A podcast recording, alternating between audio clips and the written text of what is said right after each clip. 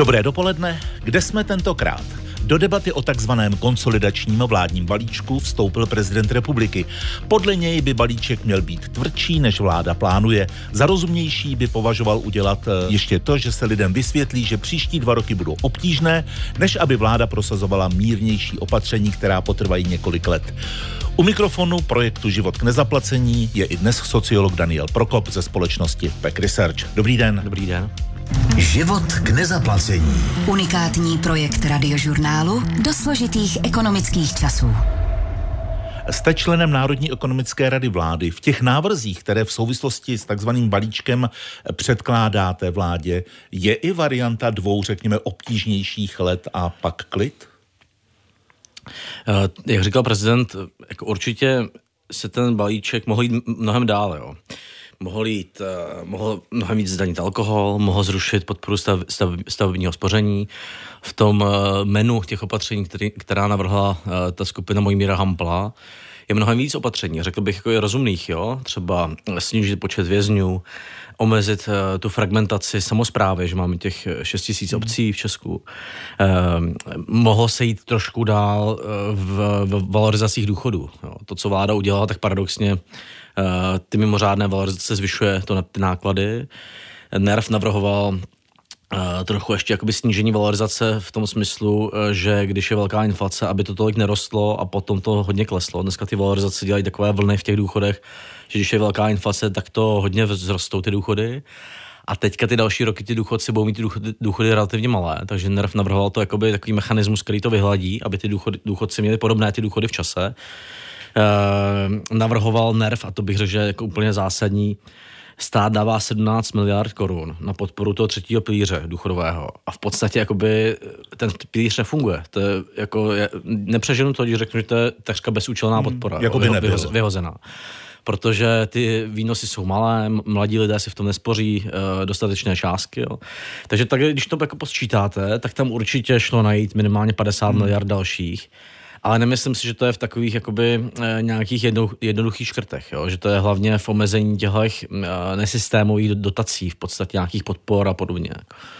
Část společnosti zřejmě i takovouhle variantu vládního balíčku ustojí. Jaká jsou tam ale hlavní úskalí pro nízkopříjmové domácnosti? Tam e, dopad toho balíčku je relativně rovnoměrný podle všech analýz. E, problém je v tom, že e, do, doposavat jsme dělali změny, e, které pomáhaly vysokopříjmovým a teďka to bereme všem podobně, jo, procentuálně, takže dlouhodobě na tom vydělají vysokopříjmoví od roku 2020 na těch daňových změnách a podobně. No a problém je taky v tom, že těm nízkopříjmovým mnohem víc narostly ceny energií a e, potravin a podobně, procentuálně v tom jejich, v tom jejich rozpočtu, takže to jakoby nereaguje na tu strukturu té inflace. Jo. A e, co může být problém, když se někomu nakombinuje víc těch opatření? Dejme tomu, že e, čerpá slevu na, nepracující manželku, e, o kterou přijde, zároveň se mu zvýší daň z nemovitosti a podobně, tak tam může být jako dopad individuální relativně velký. A neřekl bych, že to má jako nějaký extrémní dopad na velkou č- skupinu společnosti jako nerovnoměrný. Jo. Problém je fakt v tom, že se to dalo udělat mnohem líp, aby to ty nízkopříjmové vůbec nezatížilo prakticky. Jako. Hostem rozhovoru Život k nezaplacení je sociolog Daniel Prokop. Život k nezaplacení. Vy už jste tady řekl to kouzelné sousloví danění takzvaných tichých vín. E, může se to udělat dodatečně i po tom balíčku, jak je občas slyšet? Tak vláda uh, slibuje, uh, že se tomu bude věnovat a do konce roku by si měla přijít, jak jsem pochopil. Uh, my to za NERV i za uh, Pack Research podporujeme, budeme k tomu vydávat nějakou analýzu, uh, která ukazuje, jak to je v zahraničí, to danění alkoholu. My ho máme obecně hrozně nerovnoměrné, jo? že relativně standardně daníme ten tvrdý alkohol. Pivo je daněno efektivně vůči gramu alkoholu asi dva čtvrtinově oproti tvrdému alkoholu, tou spotřební daní a ty vína vůbec, jo. Takže to umožňuje taky že se ty alkoholici přesouvají bohužel k těm levným vínům od toho tvrdého alkoholu, jo? když uděláte takhle nerovnoměrné nastavení těch daní. Hmm. A tam opravdu jako jenom tichá vína je 4 až 5 miliard a celkově reforma daní alkoholu, ucpání těch děr je až kolem 10 miliard. Takže to je určitě daň, která eh, je rozumnější, než danit eh, minimální mzdy například. Jo. A Je tam jedna velká, re, relativně oprávněná výhrada. Která, to je ta administrativní zátěž malých vinařů. Tak, že tam musíte mít ty daňové sklady a podobně. To daní těch tichých vín je tak omezeno evropskou směrnicí, že vy ty eh, nejmenší vinaře nemůžete úplně vyjmout, že řeknete, že to vůbec neplatíte. To by nesměli prodávat to víno. Ale co můžete udělat, nebo co stát asi může udělat, je, že zavede jiný typ eh, té daňové evidence. Že řekne do eh, třeba 100 hektolitrů výroby ročně, to budete jenom deklarovat. Jo? Nebudete to vůbec evidovat, budete to deklarovat a my to můžeme zkontrolovat někdy a tím omezí tu administrativu. Co může taky stát udělat a měl by udělat, eh, že ty vinaři, ty menší, třeba do tisíce hektolitrů, mají poloviční sazbu té daně. Taky může udělat to a měl by udělat, že vína, která jsou nízkoalkoholická, eh, to jsou vína a cidery teda, tak mají nižší sazbu, aby eh, ta sazba byla dejme tomu srovnatelná z hlediska procenta toho alkoholu. Jo.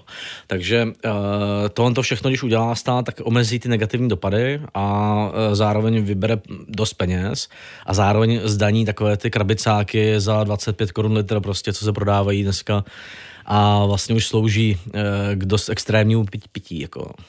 My jsme nedávno spolu, Danieli, mluvili také o reformě eh, dávek, kterou chystá Ministerstvo práce a sociální věcí. Je tam nějaký posun k dnešnímu dni?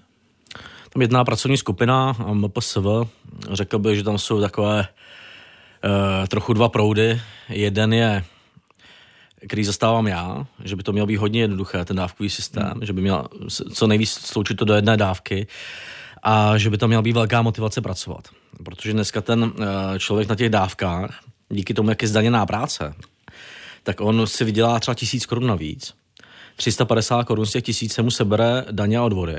A potom z těch 650, z toho zbytku, mu skoro 500 korun sebere to, že jako o to přijde na těch dávkách. Takže on má čistý zisk e, z nákladů práce z 1000 korun 150 korun. Takže se nikomu nevyplatí pracovat, nebo málo. A tohle musíme změnit. Jak tedy zvýšit tu motivaci pracovat? na, to, na to jsou zahraniční systémy, třeba v Británii, jo, tak tam, když máte, ta dávka se počítá z vašeho příjmu a ona ho dorovnává ten příjem do nějakého třeba životního minima, často, jo, ta hmotná nouze.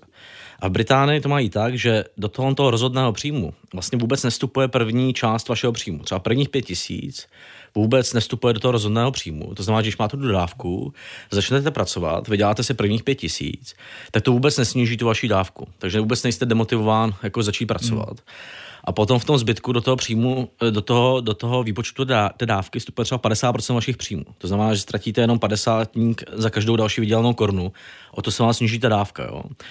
My máme v Česku systémy, které jsou tvrdší uh, a je samozřejmě proud, Eh, mezi těmi politiky a úředníky, který prosazuje to, aby ta motivace pracovat tam nebyla takhle ekonomicky daná, a aby to bylo dané zejména nějakými penalizacemi, že to kontrolují úředníci, že vám tam dávají nějaké body penalizační. A to mi přijde, že eh, by byla chyba, že musíme to zapracovat přímo do toho, jo, do toho ekonomického mechanismu, že když začnete pracovat nebo pracujete, tak se vám nesnižuje ta dávka moc. Říká sociolog Daniel Prokop. Život k nezaplacení. Ještě bychom mohli, Danieli, otevřít jedno téma, a to jsou obnovitelné zdroje energií, respektive eh, vracení příspěvku na hmm. obnovitelné zdroje energií z rozpočtu na domácnosti a firmy. Tohoto je téma, které mi přijde ekonomicky pro domácnosti skoro zásadnější než uh, třeba ty změny DPH, jo, protože uh, ten poplatek za, ekonom- za obnovitelné zdroje, což je nějakých 450 nebo 500 korun za megawatt hodinu, tak uh, za to dá ta domácnost uh, třeba 1500 korun uh, při nějaké průměrné spotřebě ročně, což je možná i větší dopad než ty průměrné dopady změny DPH. A je to, mělo by to být nějaký 27 miliard, pokud vím, které se přenesou zpátky z toho rozpočtu na podniky a domácnosti. Eh, já si myslím, že to je v podstatě dobře, že by to jako neměl hradit ten stát, že účelem toho je samozřejmě jako, aby ty lidi podporovali ty obnovitelné zdroje a aby tam byla jakási daň, která podporuje ty obnovitelné zdroje tím. Ale co jsme navrhovali už před eh, dvěma lety, to člověk se vrací vlastně jako k těm starým příběhům. Jo. Zvykejte si. Aby ta první část té spotřeby, taková ta základní spotřeba, od toho byla osvobozená, od toho poplatku. Aby tím byla zatížená teda eh, jakoby firmy, aby tím byla zatížená a aby tím byla zatížená nějaká nadstandardní spotřeba těch domácností. Takže aby nějaká první megawatt hodina nebo první dvě byly osvobozené a nad to to začínalo. Takže ty domácnosti by byly víc motivované snižovat tu spojí spotřebu k nějakému základu, který je levnější prostě. Druhá možnost je, že by stát vydefinoval skupinu zranitelných osob, důchodci a uh, nízkopříjmoví, který berou nějaké dávky. A těm by to která by to neplatila. Která by to neplatila prostě, jo, protože nemá cenu to od nich vybírat. A na druhé straně to započítávat do uh, třeba Eh, inflace, o to zvyšovat důchody, nebo to započítávat do uh, těch dávek prostě a vracet jim do příspěvku na bydlení. Mělo by smysl definovat nějakou skupinu, která to neplatí prostě, no. Říkáte, že jste se tím zabývali v diskusi už před dvěma lety. Proč tedy eh, žádné tohle doporučení, jako třeba ten sociálně, sociální energetický tarif, nedošlo sluchu? Ten tarif to bylo ještě navíc, že by mohl mít menší tu cenu za kilowatt hodinu, jo, prostě snížený ten strop. A v podstatě se to vždycky zasekne, na začátku se to zasekne na nepropojení těch dat. Že to ne, v Británii už mají propojená uh, ta odběrná místa s těmi informacemi, jaký má ten člověk důchod, jaké uh, bere dávky a sníží mu to cenu automaticky.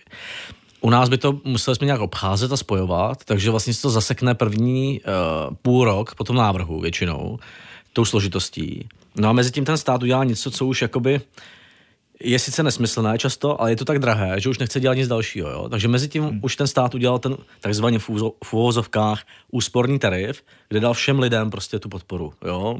I vysokopříjmovým majitelům osmi nemovitostí. Takže on, ten stát mezi tím udělá něco, protože nemůže, ne, neumí pracovat s těmi daty, což, co je neefektivní, ale je to tak drahé, že už jako nemá peníze na to, aby udělal to efektivní opatření potom. Jo? Takže takhle já si to vys, vysvětluji ten koloběh, který se neustále opakuje. Že to neumíme udělat, uh, jsme dotlačeni k tomu, že uděláme něco neefektivního a potom už nejsou uh, ty prostředky na to efektivní opatření. Prostě. Navažme na tohle téma připomenutím, že Státní fond životního prostředí spustil příjem žádostí o dotaci opravdům po babičce i o další dotace na energetické renovace rodinných domů z programu Nová zelená úsporám. Krok správným směrem správným směrem z hlediska toho, že uh, by se měly zateplit ty budovy, že tam obrovské, jako celá společnost ztrácí prostředky. Uh, nejsem si úplně s těmi parametry, jo. Tam je, že můžete čerpat až milion korun uh, na to zateplení, když milion další doplatíte. On to platí 50% těch výdajů. Uh, plus tam jsou nějaké další parametry, že je to trošku vyšší ta podpora v chudých obcích a podobně. Uh, já myslím, že jakoby ta 50% spoluúčast je dobrá, uh, ale je do, dobrý si uvědomit, že když uh, je to takhle vysoké, tak ty velké částky si samozřejmě můžou dovolit hlavně ty vysokopříjmový, doplatit, jo, těch 50% uh, v nějaké velké investici. Takže otázka, jestli by nemělo smysl mít dotace, které mají menší stropy a zároveň těch zbylých 50% Eh, do, do, víc dovolit těm domácnostem, ať eh, na to mají nějaké bezúročné půjčky třeba. Protože potom by tam jednodušeji mohla jít nízkopříjmová domácnost, že si e, nabere půl milionu a půl milionu nízkopří, pří, e, nějakou nízkouročenou nebo neuročenou půjčkou. Nebo třeba ne nízkopříjmová, ale středně příjmová. Jo? Takhle, když to uděláte, že tam není dobrý mechanismus těch půjček, a zároveň to je hodně vysoké, ty stropy, tak je riziko, že to vyčerpají domácnosti, které mají ty prostředky na ten doplacení té své spoluúčasti. Jo. Takže uh, jako, je to do, krok dobrým směrem, že se musí zateplit, musí to stát podporovat, ale mohl by to potom podporovat tak, aby to víc cílo na ty lidi, kteří by si to bez toho státu nemohli dovolit. Takhle. Z těch aktuálních témat bychom mohli připomenout, že Rada pro výzkum, vývoj a inovace má dnes eh, svoje zasedání, zřejmě bude mluvit i o rozpočtu na rok 2024. Jaký tam očekáváte vývoj?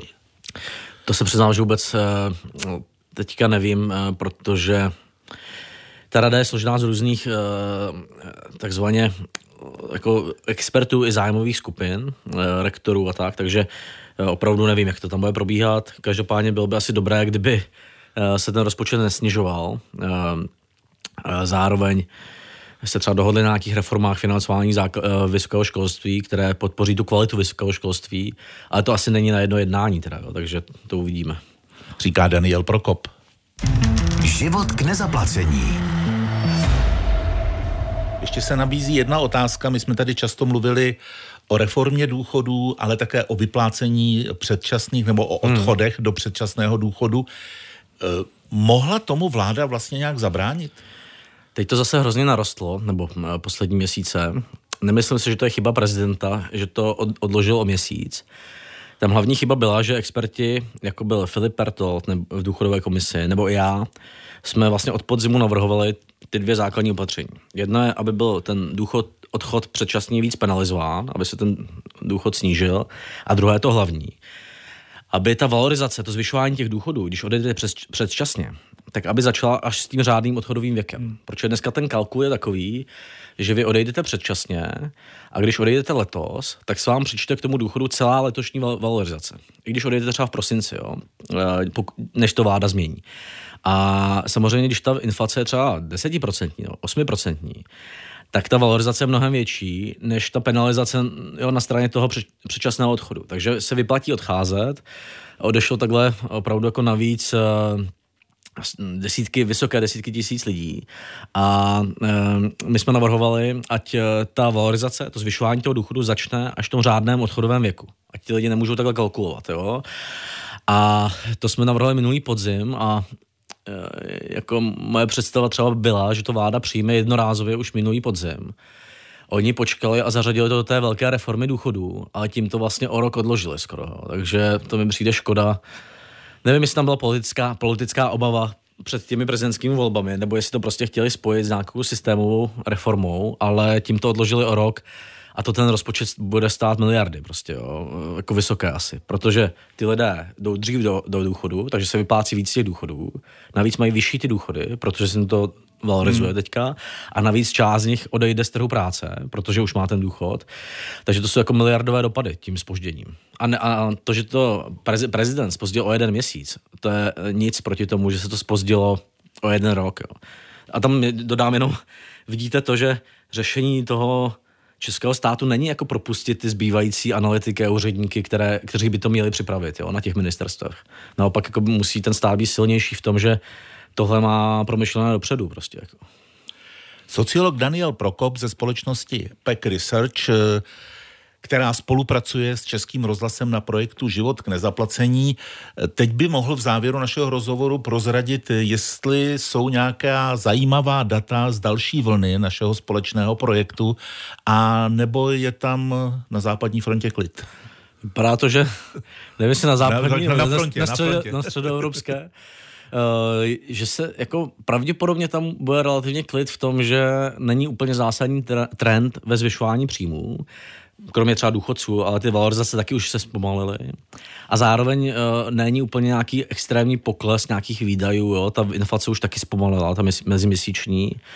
Takže teďka je takový klid před bouří, uvidíme, co se bude dít. Jo? Buď to zase uh, ty energie narostou v zimě, a nebo se to uklidní ta inflace a e, naopak porostou mzdy a podobně, což by jako byl pozitivní trend. E, teďka to vypadá, že tam bude relativně klid e, ve stavu ekonomice těch domácností.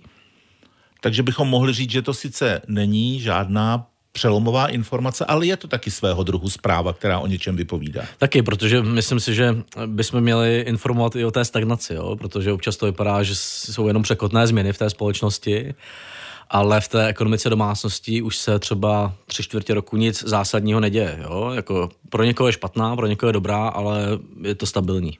Hostem rozhovoru Život k nezaplacení byl sociolog Daniel Prokop. Děkuji, mějte se hezky.